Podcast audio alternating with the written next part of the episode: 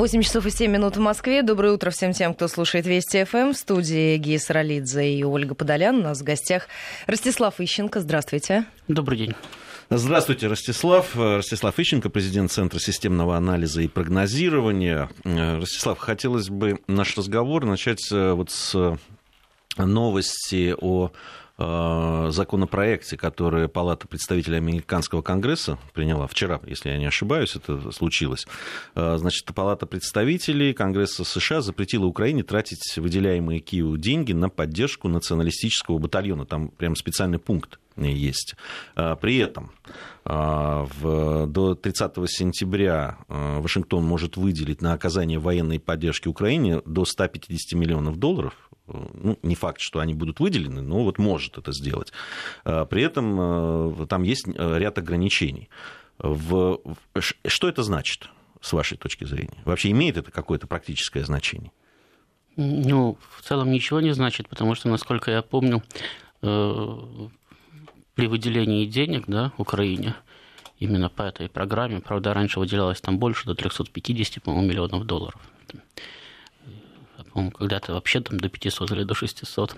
Вот э, как минимум последние два года принимались аналогичные ограничения, э, которым конкретно запрещалось э, тратить деньги на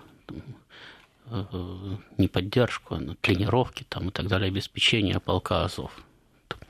Значит, ну, с моей точки зрения, здесь ничего удивительного нету, потому что подразделение, кстати, зарекомендовало себя как откровенно нацистское. Причем, если остальные хотя бы еще, кстати, пытаются как-то скрыть э, свои взгляды, то Азов демонстративно подчеркивает это. Кроме того, значит, э, руководство его, да, вот, э, ну, оно практически создает или уже даже создало э, нацистскую партию, которая пытается подгрести под себя э, все соответствующее движение на Украине. Но в данной ситуации было бы как минимум неудобно американцам объяснять на международной арене, чего они, собственно, поддерживают нацизм. Да? Во всех остальных случаях можно говорить, мы помогаем там, демократическому украинскому государству. Вот. А там, как они любят говорить, ну, а нацизма там нет, есть отдельные эксцессы. Ну, так везде есть. Вот посмотрите, везде же выходят там, периодически на какие-то манифестации там, со свастиками или еще с чем. Значит, поэтому Конгресс вводит соответствующие ограничения. То есть из всего этого, по-моему, интересно только то, что сокращается финансирование. Ну, и раньше это было не бог весь каким.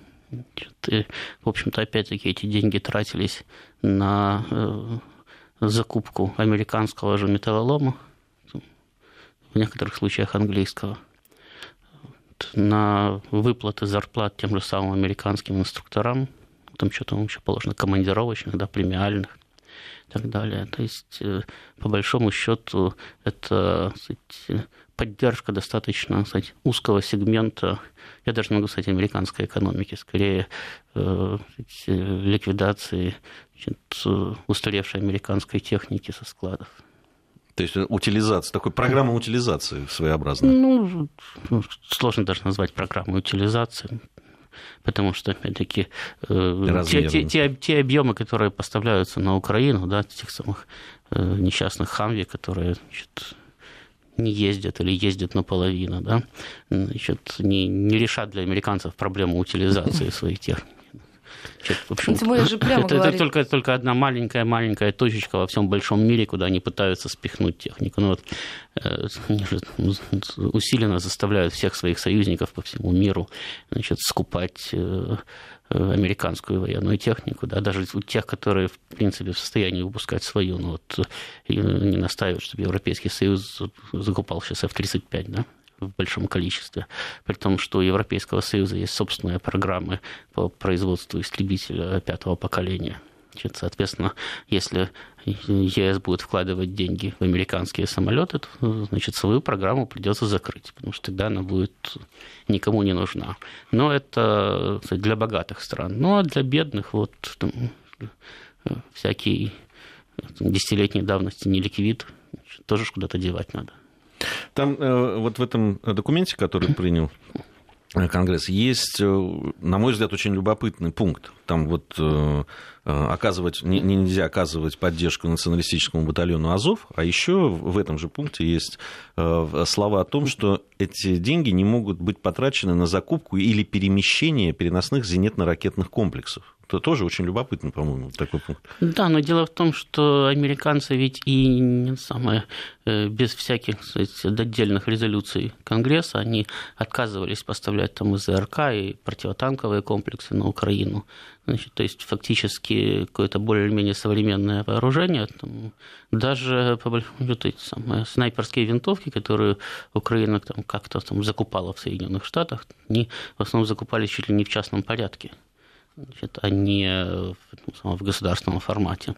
Э, ну, а о более-менее современных технологичных вооружениях там вообще речи не идет, просто потому что э, Соединенные Штаты совершенно справедливо опасаются, что э, на Украине оружия все равно не будет, а вот где оно потом появится, что его просто перепродадут. И в, и в кого оно будет стрелять, и в каком самом регионе, и, скорее всего, в те же самые Соединенные Штаты. Поэтому здесь, опять-таки, это традиционная американская политика. Значит, э, деньги дадим, консервы на них можете закупить. Ну и сумма совсем небольшая, 410 миллионов 465 тысяч долларов, как вы уже сказали. Зампомощника госсекретаря по вопросам Европы Ближет Бринг заявила, что бюджет США на помощь Украине будет сокращаться. Ну да, ну так это, в общем-то, позиция Трампа, который э, в два, то и в три раза урезал вообще весь бюджет Соединенных Штатов, который э, планируется выделить на поддержку не только Украины, а э, любых зарубежных кстати, режимов. Да? Соответственно, и на Украине тоже произошло аналогичное обрезание. Ну, ну, урезан по всем статьям бюджет. Э, другое дело просто, что э, помощь американской Украине да, никогда не достигала, скажем, таких размеров, как американская помощь Израилю, там, где по году выделялось там 5-6 миллиардов долларов регулярно на э, военную военно-техническую помощь. Значит, а 150 миллионов, там, 400 миллионов, 350 миллионов, 500 миллионов, 600 миллионов. Это в масштабах Украины вообще ничто. Тем более, опять-таки, если э, исходить из пожеланий украинской стороны, которая хотела бы на американские деньги вообще перевооружить всю свою армию современным западным оружием, то это требует не миллиона, даже не миллиарда, а нескольких, как минимум, миллиардов долларов в год на протяжении достаточно большого количества времени. Потому что эти армию мало просто перевооружить, ее надо переобучить использования новой, неизвестной ей техники. Да? Э, надо создать соответствующие запасы запчастей, ГСМ, э, боеприпасов. Ну, просто потому, что все, что лежит на украинских складах, оно предназначено для советских э, для советской техники, да, там калибры другие, там масло другое, даже, даже ГСМ совершенно другое, то есть не отличаются между собой. И если советский танк на американском горючем поедет, то американский, на том, который производится на Украине, боюсь, долго не прокатается. Поэтому это ну, для, для того, чтобы решить подобного рода проблемы, просто надо вложить огромные деньги. Это знаете, примерно как э, у вас был автомобиль Победа, да, а вы э, купили Мерседес новый но вы не можете э, комплектовать его запчастями от победы, заправлять его тем, чем заправляли победу там, и так далее. Ну вот в аналогичной ситуации находится Украина, поэтому для нее ну, там 150 миллионов там на бинты не хватит. 2 а, мая э, состоялась встреча президента России с канцлером Германии Ангелой Меркель. Э, в Сочи прошли эти переговоры. Э, судя по украинской прессе, большие ожидания там были от этой встречи. И судя по тому, что писала западная пресса, эти ожидания не оправдались. Среди тех вопросов, которые обсуждали лидеры двух стран, было в том числе и ситуация на Украине, и вот на ваш взгляд, какие-то итоги этой встречи, и как на них отреагировали на Украине на той же? А, ну, любая встреча имеет итоги. Значит, даже если их вообще нет, это тоже итоги. Да? Ну вот э, на протяжении многих лет, если не десятилетий, по-моему, уже даже больше десяти лет, Украина регулярно выделяет деньги на э, создание позитивного образа страны за рубежом. Ну, деньги, как правило, небольшие, как для одного человека нормальные, а как для страны небольшие. Там порядка 3-5 миллионов долларов. Поэтому они со столь же завидной регулярностью растворялись во времени и в пространстве, и никто не знал, куда они исчезали. Значит, на, на каких проектах они утилизировались. Но у меня такое впечатление, что вот та часть, которая была предназначена конкретно для радиовести, да, она доходила по назначению и продолжает доходить, потому что во всем мире об Украине уже забыли значит, а помнят только здесь, в этой студии, ну и еще Ангела Меркель. Значит, почему Ангела Меркель помнит, я понимаю, потому что она э, фактически в свое время стала э, представителем Запада, да, полномочным представителем Запада, отвечающим за ситуацию на Украине, отвечающим за урегулирование. Причем в значительной э, части по своей собственной воле, там, пытаясь реализовать германские интересы, пытаясь реализовать интересы ЕС. Значит, ну а теперь, э, в общем-то, когда давно уже тоже относительно стало понятно, что э, никаких интересов, никакой реализации там не будет, ну, просто не может Меркель сказать, мы передумали, да, или где эта Украина находится, не знаем, что с ней, тоже не хотим знать, потому что она вовлечена точно так же, как Россия вовлечена в минское регулирование, она вовлечена в качестве страны гаранта, и хочешь не хочешь, значит, а, э, бедной бабушке придется до конца ее политической карьеры значит, если политическая карьера Украины не закончится раньше, этот вопрос обсуждать. Поэтому это э, как по этой самой палатинской пословице, да, надеюсь, вопреки надежде. Не могу не говорить, хоть и понимаю, что говорить бессмысленно. Поэтому, если вы посмотрите вот на диалог Меркель и Путина по Украине, то, э, в общем-то, федеральный канцлер с кислой физиономией значит, Э, просто повторяла значит, э, отработанные уже на протяжении многих лет тезисы. Да? Без надежды, что на эти тезисы будет какая-то там реакция, значит, без надежды, что что-то изменится вокруг Украины.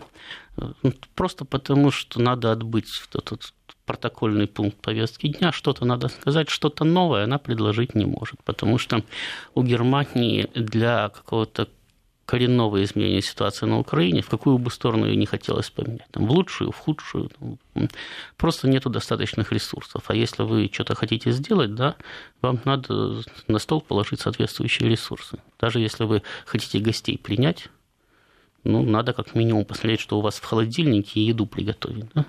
Значит, вот э, у Германии для какого-то серьезного вмешательства в ситуацию, ресурсов нет. Благие пожелания значит, на Украине будут пропускать мимо ушей, точно так же, как пропускали бы в любом другом месте. Значит, раньше, где-то до э, середины, конца 2015 года э, Германия и Европейский Союз в своей политике, в своей украинской политике, да, в значительной степени опирались на американский ресурс.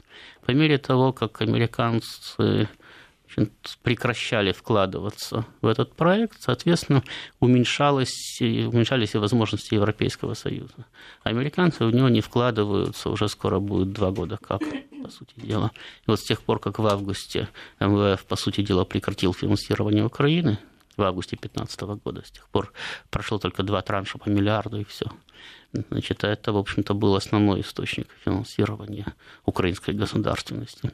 Значит, с тех пор э, активность в начале американской администрации, а затем и э, ЕС резко пошла на убыль этом. То есть, там просто повторяются одни и те же тезисы, зачитываются одни и те же мантры, но э, всем понятно, что надо как-то выходить из ситуации, значит, а как выходить, непонятно.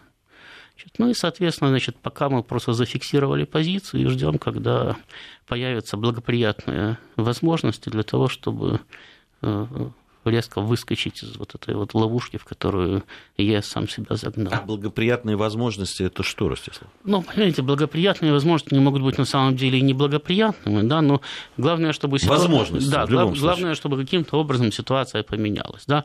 Ну, вот, допустим, я не знаю, там, просыпаемся мы завтра, а там на Украине демократическое правительство, все прекрасно, все смеются, значит, нацисты сидят по тюрьмам, но есть с кем о чем разговаривать. Или просыпаемся мы завтра, на Украине вообще никакого правительства, там э, банды друг с другом воюют, ну, тоже что-то надо уже менять, да?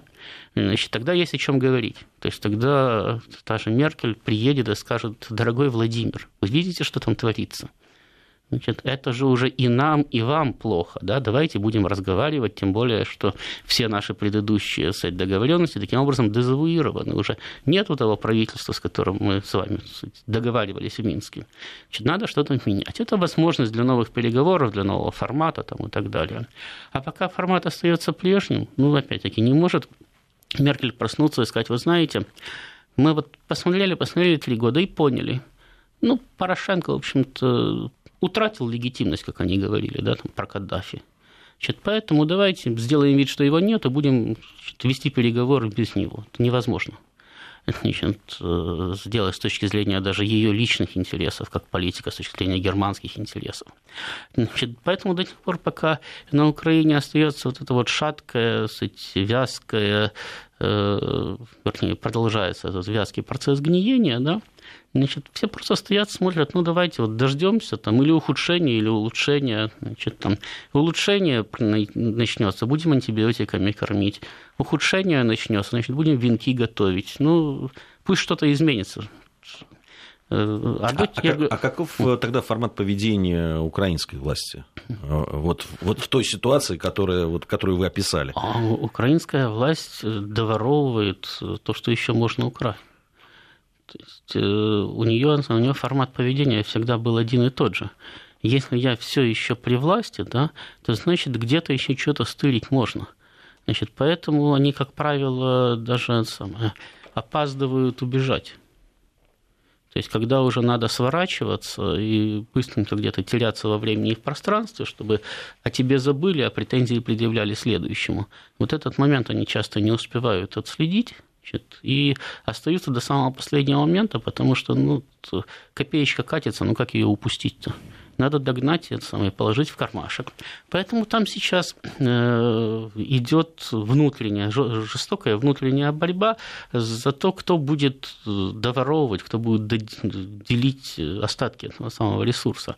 Поэтому со всех сторон на Порошенко идет давление. Причем там же, если посмотрите на ситуацию, да, то с одной стороны на него резко давят, я их уже даже не могу назвать только нацистами, да, там, скажем, и даже не только правыми радикалами. Скорее, это такая ястребиная фракция, которая говорит, ну, давайте все сейчас самое. Все равно все плохо, давайте будем воевать, хуже не будет. Да? Значит, а поскольку Порошенко кстати, воевать особенно не хочет, значит, давайте мы тогда его подвинем, будем воевать без него. А с другой стороны, там всякие фракции бывших регионалов, да, там, или э, там, умеренных, они тоже чувствуют, что Порошенко шатается и пытаются застолбить в том самом в украинском политическом пространстве и в международном политическом пространстве, пытаются застолбить свое собственное будущее. Поэтому там появляются такие достаточно эти самые, э, смешные сообщения, как э, там, по всем городам Украины там, или по многим городам Украины прошли манифестации социалистов.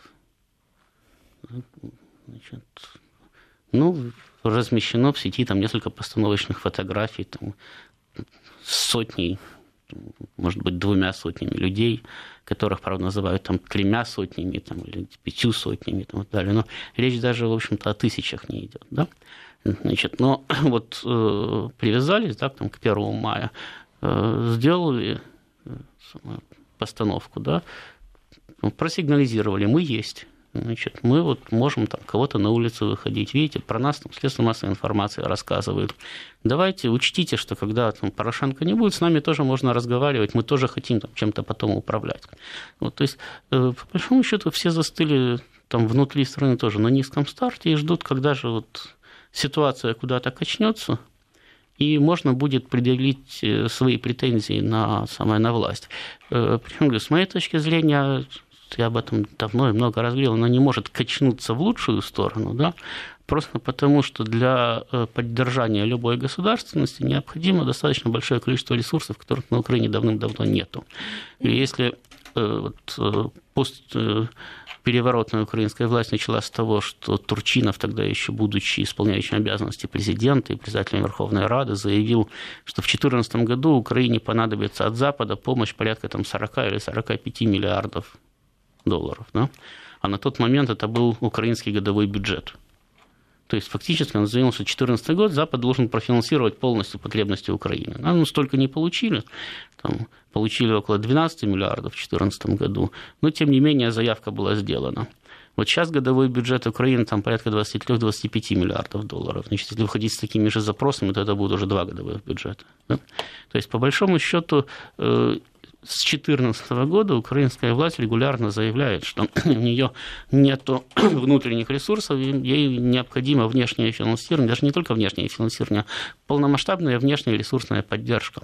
Потому что, опять-таки, вот э, думаю, обращали внимание, что когда какой-то западный политик выскажется не так, как хотелось бы украинским властям, в Киеве начинается истерика, ну, потому что нас бросили, там, Путин подкупил это, агент ФСБ там, и так далее, и так далее, и так далее. Почему это происходит?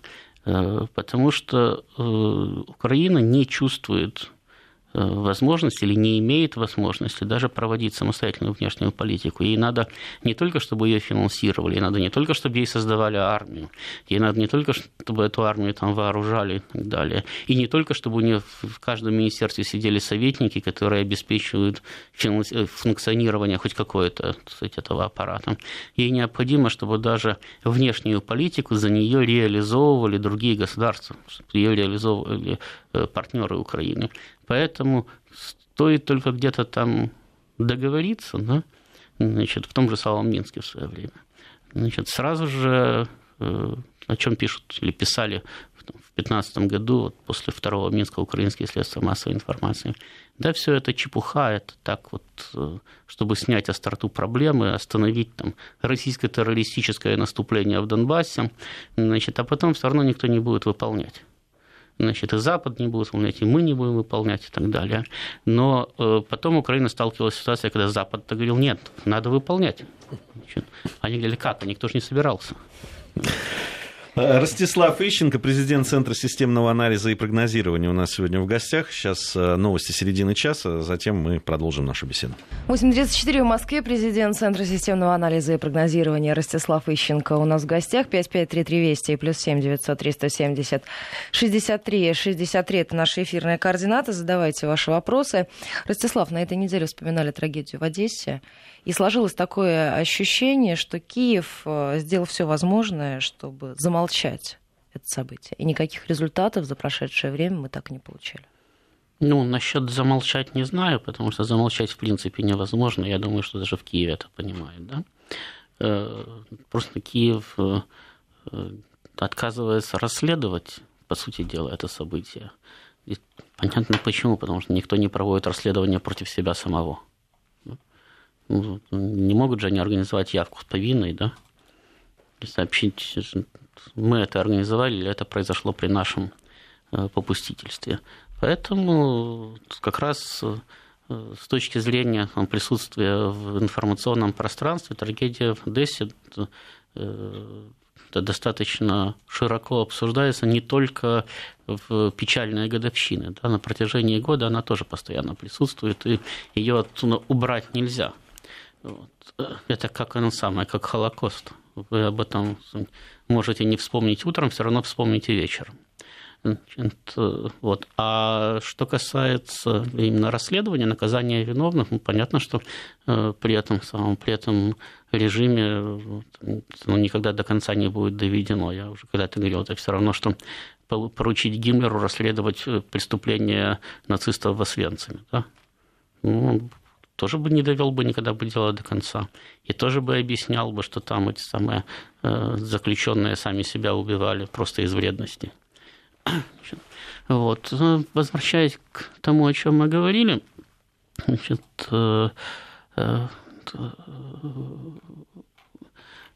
украинская власть, да, любое действие, которое не соответствует, с их точки зрения, не соответствует их интересам, причем они даже не всегда могут сформулировать эти свои интересы, воспринимают как предательство. И сейчас Европейский Союз, вот последние три года, он столкнулся ровным счетом с той же ситуацией, с которой до этого постоянно сталкивалась Россия. То есть только сейчас им говорят, ну, ребята, а что вы плохо защищаете наши интересы? Они говорят, так подождите, ну вот есть там какие-то договоренности, вы подписывали? Подписывали. Ну, так надо же выполнять. Нет, мы же подписывали не для того, чтобы выполнять, а для того, чтобы подписать. Да? Значит, э, говорят, ну, понимаете, значит, вот есть ваши интересы, наши интересы, там, российские интересы. Да, ну, есть какой-то компромисс. Они говорят, нет, компромисс – это наши интересы.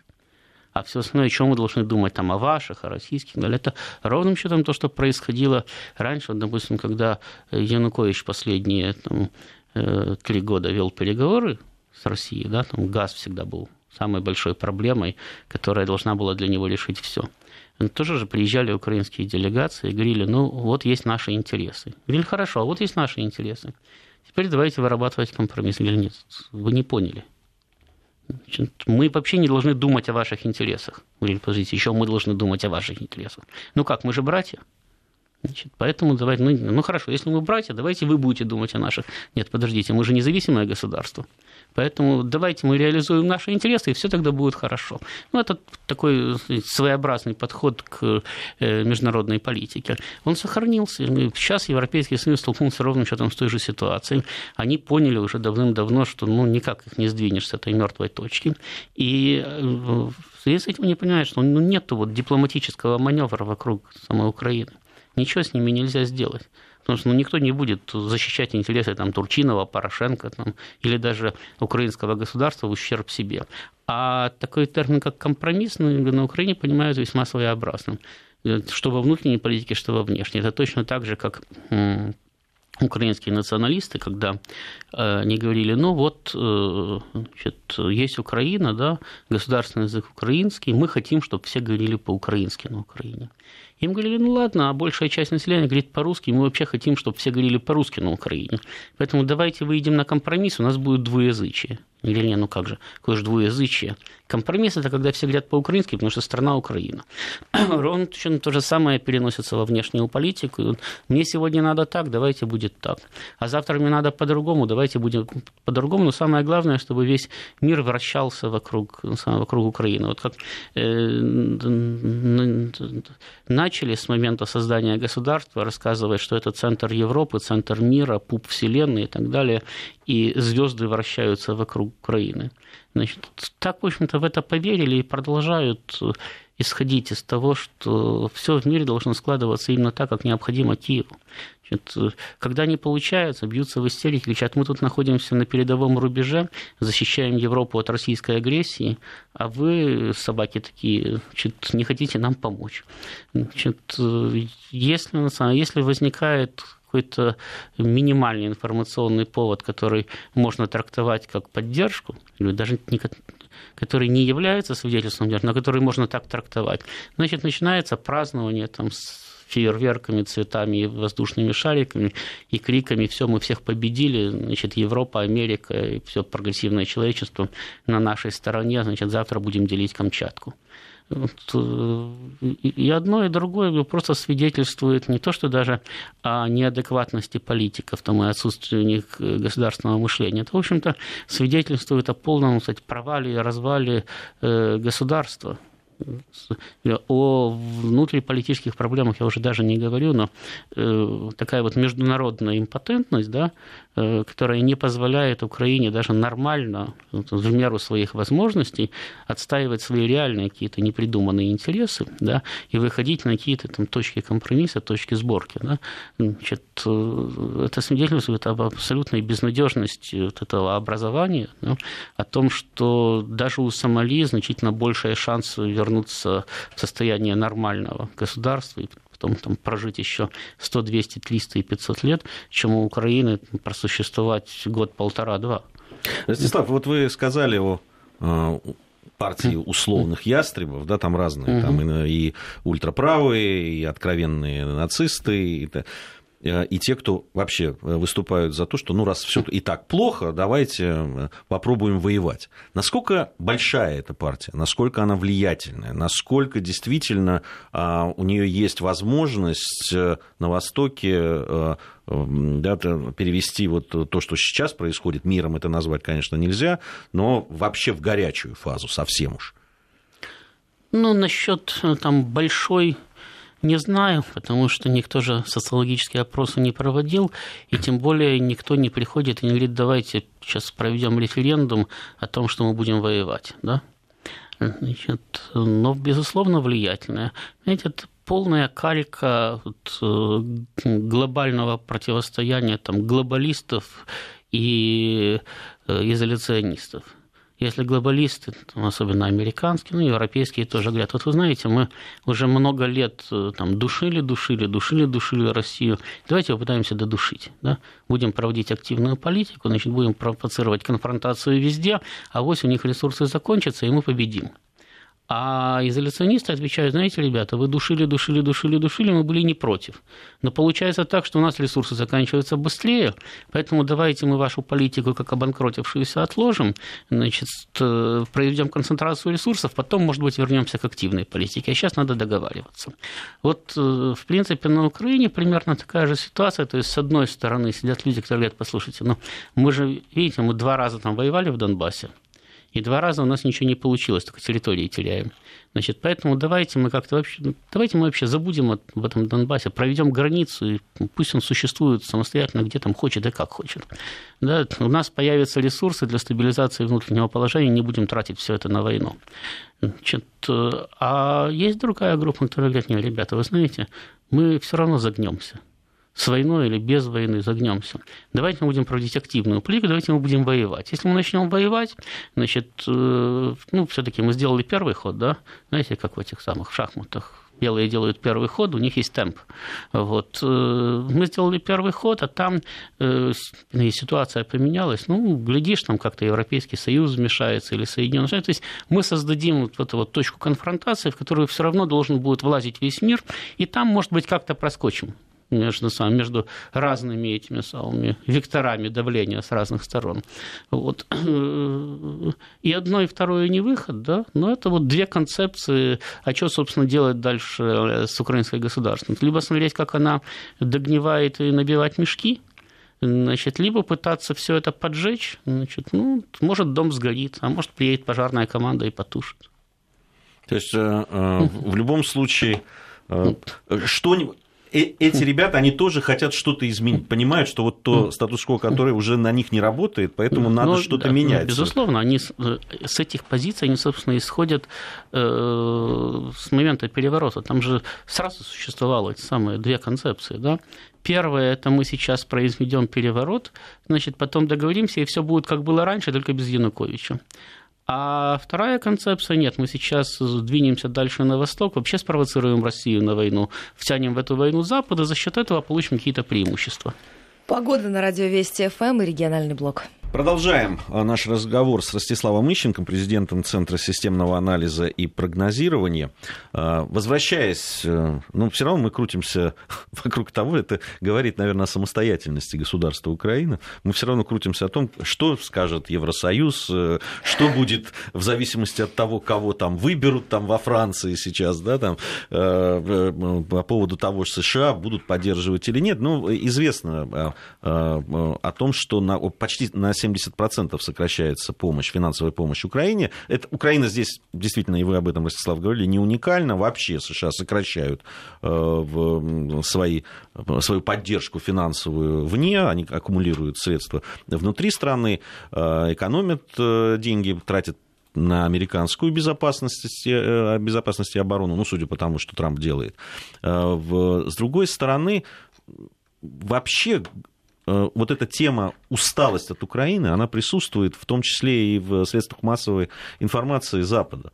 При этом понятно, что это не значит, что они просто ну, оставят Украину в покое, да, там, и ну, пускай там развиваются события, как развиваются. Они же все равно это будут использовать как, как повод э, да, там, э, прижать где-то Россию, уколоть ее, уязвить. Ну и вообще как повод, может быть, даже э, за грубое слово, простите, поторговаться.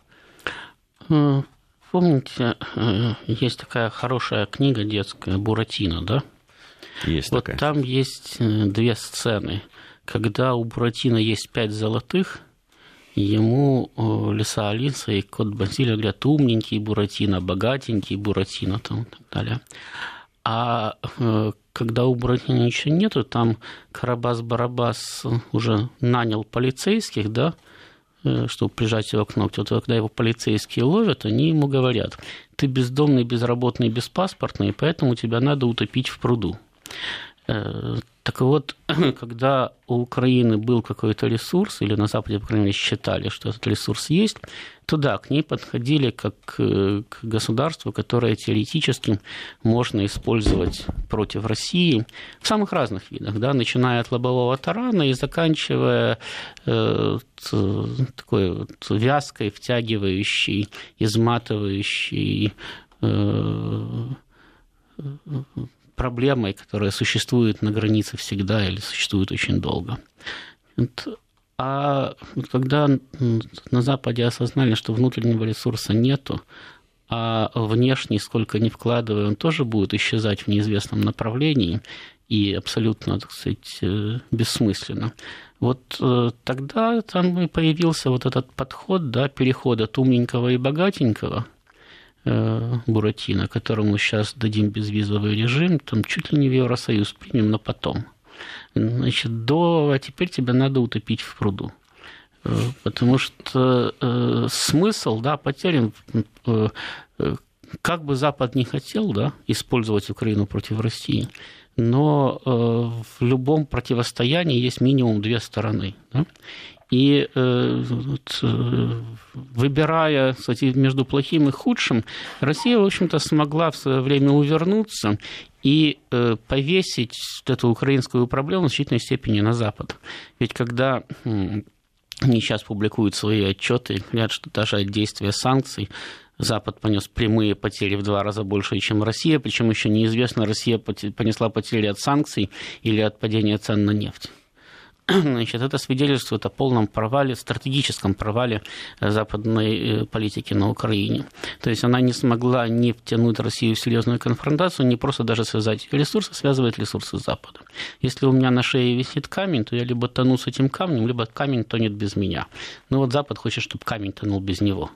Значит, поэтому сейчас речь не идет о том, каким образом использовать Украину против России. Сейчас речь идет о том, каким образом избавиться от Украины так, чтобы она не мешала Западу в других там, регионах торговаться с Россией, бороться с Россией, договариваться с Россией и так далее. Она во всех отношениях мешает. Значит, и договариваться мешает, и бороться мешает, и торговаться мешает. И не продашь ее ни на что, потому что э, когда они приходят э, сказать, продавать Украину, им говорят, ну, теоретически можем взять, сколько доплатите. Значит, доплачивать они не хотят. Вот, поэтому я говорю, что они сейчас вот сидят буквально и ждут. Причем Соединенным Штатам удобно, они руки умыли. Трамп сказал, не знаю, это все те предшественники. Это их проект, я вообще об этом деле ничего не знаю. Значит, просто в упор не вижу это государство. У меня там вот Корея, я там или бомбить буду, или с Ким Чен Ыном встречаться, но что-то там у меня с ними будет. Вот у меня Сирия есть. А что такое Украина, я вообще даже не знаю и знать не хочу. Значит, э, ну, после этого сразу провис Европейский Союз. Значит, и сразу же... Ну, французы, кстати, тоже забыли. Вы вообще слышали, что во время французской избирательной кампании кто-то вспоминал об Украине? Макрон там вспомнил да, в череде, через запятую, да, через запятую. Ну да, есть, есть много стран этом самом, на планете, да, вот. Говорю, осталась одна бедная Германия, ну, если не считать ну, э, восточноевропейских лимитрофов, да, значит, которые, ну, просто исходя из своих в том числе и материальных интересов, пытаются сохранить э, вот, активную конфронтацию Запада с Россией. И, естественно, им удобнее, чтобы это происходило на территории Украины и за счет Украины, а не на их территориях и не за их счет. Да? Значит, э, единственный представитель Запада, который как-то еще об Украине упоминает, это бедная Меркель. И то, одно дело упоминать, но другое дело, какие они реальные проекты реализуют. Если они вывели сейчас Северный поток из-под действия третьего энергопакета ЕС, да, и начали усиленно сказать, продвигать э, э, его сказать, реализацию. Причем, ну, ведь понятно, что когда там поляки и прибалты бьются в истерике, а Еврокомиссия вдруг через 10 лет прозревает и говорит, слушайте, ребята, все в порядке с этим э, северным током, надо строить, надо строить. Еврокомиссия не просто так прозрела, а потому что у Германии огромное количество рычагов воздействия на э, Европейский Союз. Если американцы перестали играть в игру с Украиной, да, их тоже перестали тогда интересовать там, на данном этапе всякие там северные потоки, то германские интересы просто получили приоритет, потому что Германия перевешивает весь остальной Европейский Союз. Так вот, действия действия Германии как раз показывают, что тебя надо утопить в пруду. Мы, все, мы уже играем так, как будто тебя нету. Если Украина, кстати, совершенно справедливо рассказывает, если она потеряет транзит, она потеряет последнюю подпитку. А им говорят, да ладно, бог с вами, как-нибудь перебьетесь. Значит, мы сейчас построим вот Северный поток-2, а потом, может, глядишь, и Южный построим, там, или турецкий, или сразу и то, и другое. Ну, это же понятно, что тогда теряется транзит. Более того, если построятся все потоки, то там еще и с польским транзитом вопрос возникнет достаточно серьезный. Вот, э, так, ну, вот э, это, в общем-то, действие, да, которое как раз очень убедительно свидетельствует о том, куда Запад сейчас э, отнес Украину. Но, очевидно, до выборов, до своих Меркель еще как-то об этом поговорит. Да? Опять-таки, если на Украине не случится, то этого катастрофа. Э, случ, случится, случится, я говорю, случится катастрофа, поскольку это все-таки находится не только на границах России, но и на границах Европейского Союза. Довольная бабушка примчится в Москву и скажет, слушайте, ребята, ну, теперь надо как-то разруливать процесс, давайте сядем и начнем с чистого листа. Спасибо а, вам Спасибо большое, большое. за этот разговор. Ростислав Ищенко, президент Центра системного анализа и прогнозирования, был у нас э, в гостях. Э, в следующем часе у нас будет интерактивная такая. Сейчас мы поговорим о, э, поговорим о Дне Победы и о том, как мы молодое поколение, собственно, знакомим с этим, с этим событием, с этим великим праздником.